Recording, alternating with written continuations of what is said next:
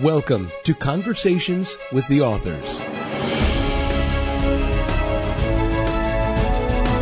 Welcome back to Conversations with the Authors. I'm your host, Daniel, I'm Darrell. I'm Sandra. and I'd like to thank you all for pressing the play button, and thank you, Alexander Nakarada, for the intro, as always.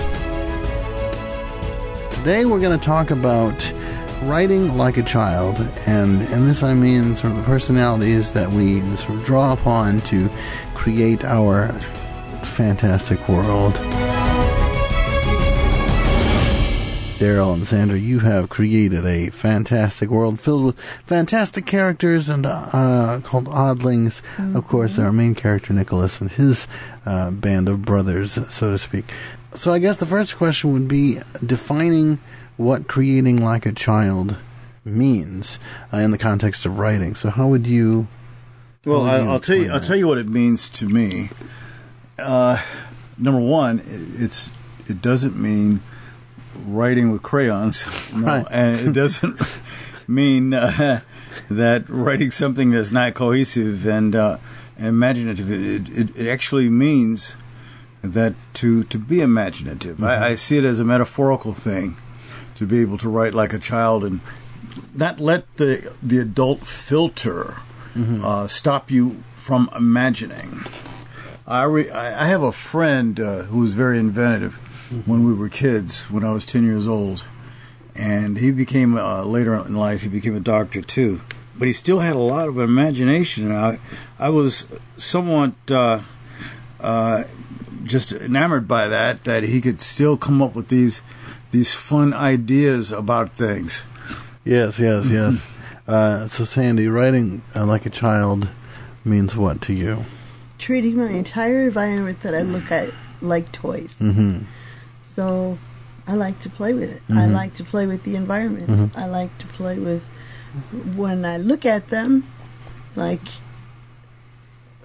what a, one, in one of the stories, not to give anything away, has a bunch of oddlings that are microscopic or can barely be seen, and they turn into human size, human like creatures. And I got that from a pickle jar of buttons. Mm-hmm. And when you shake the pickle jar of buttons, it, you get different combinations of buttons in different places. And they, if you dump them out on the floor, it looks like a a, a, a creature, or it makes a picture, or makes a tornado. Well, you know what? My my, my wife, like like children, has um, what we call pareidolia. Mm-hmm. And pareidolia is when you when you See look at pictures something, and like- everything. you see pictures in clouds, you see them in, in, in shapes. And uh, you know she'll, she'll look at a cloud. You see the elephant over there, or she'll look at uh, uh, some s- structure that's that's f- formation that's happened in a tree trunk.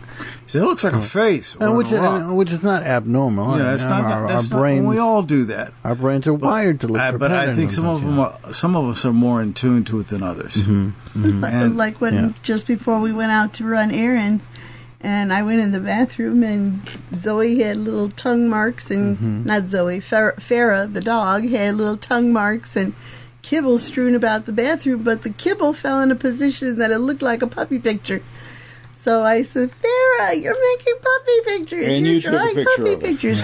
and I took a picture of it. But it's it's that uh, writing like a child.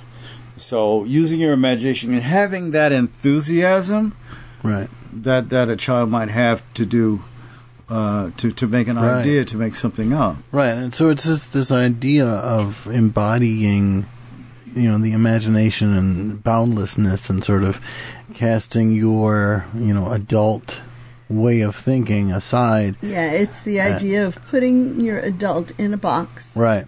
and saying, You're in a timeout and you can't come out until I finish playing. I tell you, I I tell you what it makes me think of.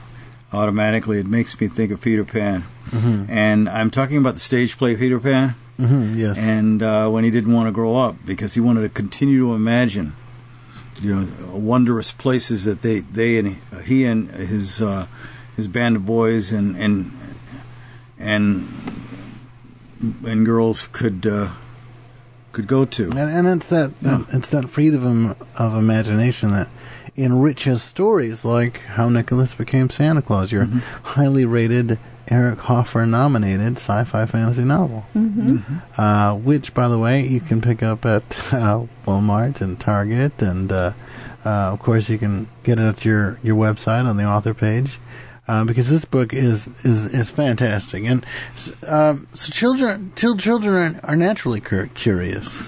Uh, so how does curiosity uh, play a role in the process? Well, yeah, I I think curiosity makes us want to discover things. Why this works, why that doesn't work, why this is this way.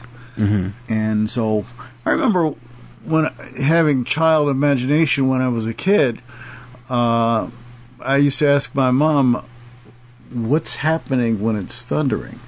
Well, she didn't tell me about electricity and and all of the things that uh, static electricity and the raindrops. So she said that God was working. So in my little five year old brain, I'm I'm seeing uh, the the master of the universe uh, hammering out people on an anvil with a big hammer like Thor. And so, and they're boxing them up, getting Yeah. ready to send them down to earth. I but that was my, remember- my I remember uh, mom uh, tell us when we were children that you know thunder was bu- was God bowling with the angels. Right. So I picture these angels in a bowling alley bowling, which I think is just amazing. Or or you know, it's God's God's taking a shower, so he's you know watering his plants. Uh, In your book, How Nicholas Became Santa Claus, uh, you know you have so many fantastical elements. Um, uh, not uh, excluding, of course, the idea of uh, flying wagon, which uh, Nicholas talks about, you know, wanting to be able to have at some point, which we all know. Um, That's an in- illusion. In, in the classic, you know, case of Santa Claus, this is something that happens. So, uh, but the idea of sort of working that into the story, um, channeling your uh, child's imagination to influence these elements.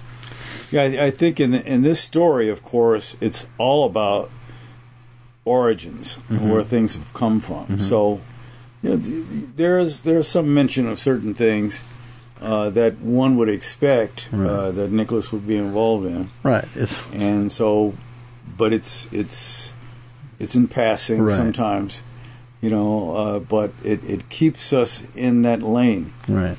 Okay? But also in more fantastical elements, like for instance the light sprites.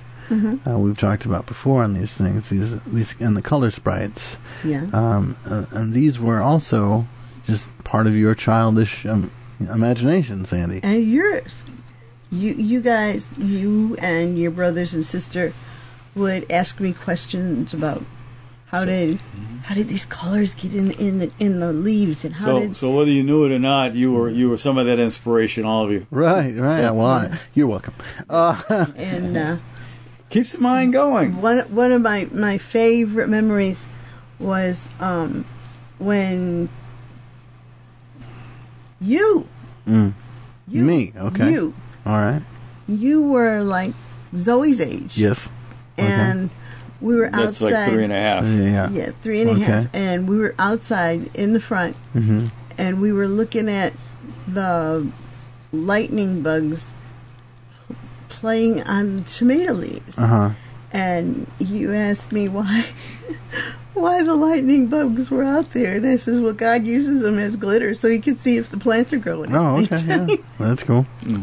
Uh, yeah, so going back to that childlike curio- curiosity, uh, we talked about your world building, and Nicholas, you have this fantastic, amazing, just living universe, not just world, but universe of Nicholas that you've created, uh, which we see in how Nicholas became Santa Claus, and we're going to see in in your um, your sequels.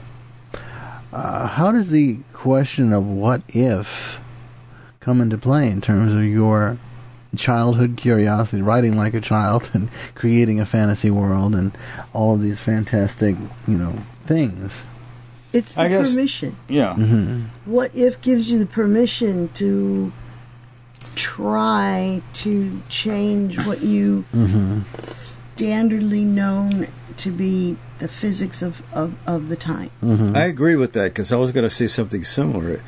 It it allows you to throw off the shackles of phys- physics, you know, and kind of emerge uh, as a, as a new being, like a like a butterfly leaving its chrysalis into a different world. Right. You know, where you can uh, um, imagine without that, uh, without f- f- the physics of the real world holding you back.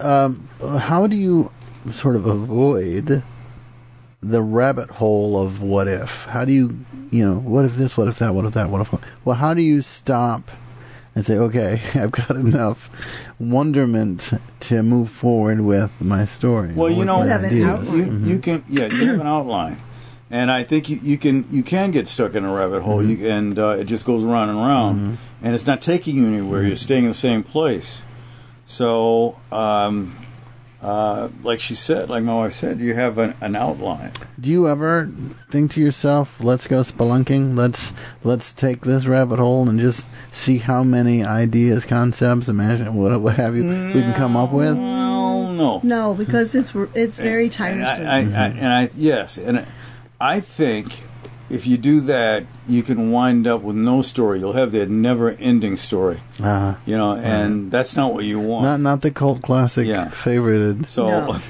what never ending story. when you and if I've not mentioned it before, I'll mention it now. That when you write a story, you should know how it begins, you should know what's in the middle, and how it ends. It's you, you develop some concept of that uh, during the outline.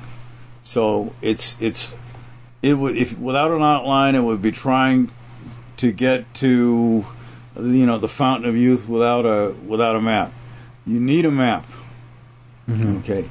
And you can deviate from that map ever so slightly, and sometimes even greatly, but ever so slightly, as long as you continue to go in the right direction. Right. And use your imagination to do that. and- but and- your imagination is, is very powerful. And that imagination, uh, as authors, dear readers and listeners, requires some fearlessness. And children uh, are often fearless when it comes to expressing themselves. So, how can this fearlessness benefit writers? Well, you take chances, hmm and you take you you, you take dares. You know, in the story, it's all, as again, it's all written in the outline. You take something daring and, and do, and uh, then you then you manifest it in your in your writing. So that so that fearlessness then allows us to take risks with our characters and our plot, and it also allows bold choices uh, that can lead to an unforgettable story, like how Nicholas became Santa Claus. What I like to do is I'll Yes. write the main idea of the story Mhm. in my head, and then I'll write three different endings, and then see how the what ifs, will, which which ending will the what ifs take me to? You know, and it's funny that you mentioned that. I forgot all about that. Uh, but when you're outlining a story, you've done one outline, and it may be in a 90-page outline. Then you might wind up doing another one. Mm-hmm. That may be another 90-page outline. So uh, sometimes you do that to try to find the best path, the best path to take. So what you're saying is we have a time, we have a timeline, takes us to 1985. Yep. and whatever we do might take us to an alternate 1985, which is almost just like the original 1985 with Something different. differences. Yeah, it's a little like Back to the Future. Yeah, well, there, there are various timelines, mm-hmm. and so your outline, your outline may deviate slightly, and is thrust mm-hmm. uh, and emphasis on certain mm-hmm. characters in each outline that you've done. You'll choose either the best of all of those outlines and, and see if they how they fit, or you'll choose the best of outlines and use that particular one. Now, I, I've asked this question in, in some way or another in our previous podcasts, uh, but for our new listeners and readers, I want to sort of ask this question again since we're talking about plots and fearlessness, and you were mentioning your storylines or timelines, what have you. What comes first, the chicken or the egg? Do you write the beginning or the ending first? You know, I've heard people say they they they do it. You you need when you start a story, you have to know where it's going to end. Mm-hmm. I keep saying it, or you're going to get the never-ending story. It's going to go on and on and Yes. on and on. Mhm. So you have to know the ending. you want uh, someone to succeed. Someone has to fail. Uh, there has to be reward. There has to be punishment. And there has And to be unpredictability. So you have to know what kind of story you're going to write, and you might you might get to that ending the way you want it, or as the story begins, as you begin to write, the story begins to take on its own persona and write itself, and uh, you'll you may gravitate to that ending, or it may be totally different. And sometimes you have to be careful because you may not like the way the story has built your character Right. and you don't like that character and you want to throw it away. And sometimes you do, and sometimes that character builds the entire. And, you know, and then again, you that goes back to what has become almost our mantra of the the show. Uh, does it drive the story? And then sort of that's where you decide. Okay, do I throw it away and start anew, or do I let this character continue? Um, do you, do you ever just sort of, as you write, let a character run amok? yes. Well, if it, if it if it uh, if it feeds the story, Mhm. you know, if it's going to be good for the story, but it's kind of uh, running amok with purpose and intention, Mm-hmm. and it's just that you're not writing random things for this person to do. He, he, he has to have a solid job, Right. and what he does may not make sense, but it has to make sense to you. Uh, so he has there's there has to be order. So there's there there's order and disorder. You you can't uh, write something cogent and have no order because things will be out of place. Right. Right. And, If, and you, if you're gonna, every story that's written has to resemble life in some way. Otherwise, You can't relate. you can't relate to it. It won't resonate with you. And one of the biggest things that occurs in life is things that go wrong or things that go unpredictably or weeks and months that go unpredictably and then all of a sudden they straighten out. So before we um, sort of wrap up today's chit chat on uh, writing like a child and sort of using these personalities that we have to create these characters, um, what uh, practical writing tips might you have for our listeners and readers uh, that would influence their childlike creativity? Now, before you've mentioned you know, keeping a journal, uh, you've mentioned in our previous podcasts brainstorming. And you've mentioned um, reading children's books. So, what other advice might you, or would you might like to add on to those uh, previous mentioned suggestions? Pretend. Mm-hmm. Pretend. Mm-hmm. Pretend, Pretend. hmm just for the sake of Just pretending. for the sake, sake of pretending. Darrell, sure, sure. And uh, just write with uh, vigor and, and, and verb and with purpose. And you, you may, in fact, get the story that you uh, started out to get. Sometimes you get a better story, sometimes. The the Yeah. the phrase "practice makes perfect" applies to every element of writing, every element of proceeding in life.